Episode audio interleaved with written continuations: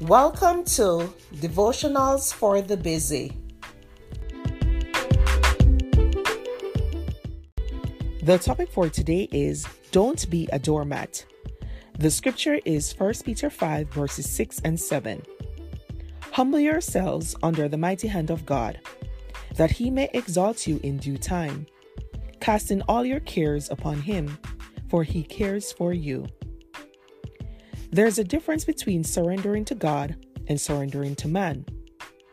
In order for our will to become God's will, we must surrender to Him.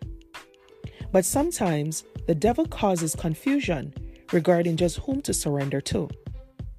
One sure way you can always distinguish between God and Satan is this God will never ask you to do something that violates His holy word or goes against what the Holy Spirit is impressing upon your conscience. You can trust God to give you wisdom and discernment. There are some who struggle to, with surrender because they have been battered and abused. Once they escape the violence and begin their journey of healing, it's quite difficult to surrender to anyone, including God, because of the emotional trauma. But God understands and cares deeply. He will give power to the weak and strength to the broken, so that trust in Him will be restored.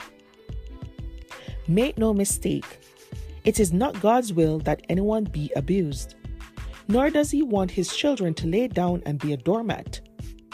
There are those who submitted to their abuser and lost their lives because of it. That's not God's plan.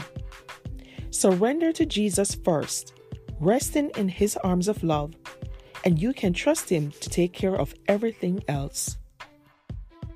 Thank you for listening to Devotionals for the Busy.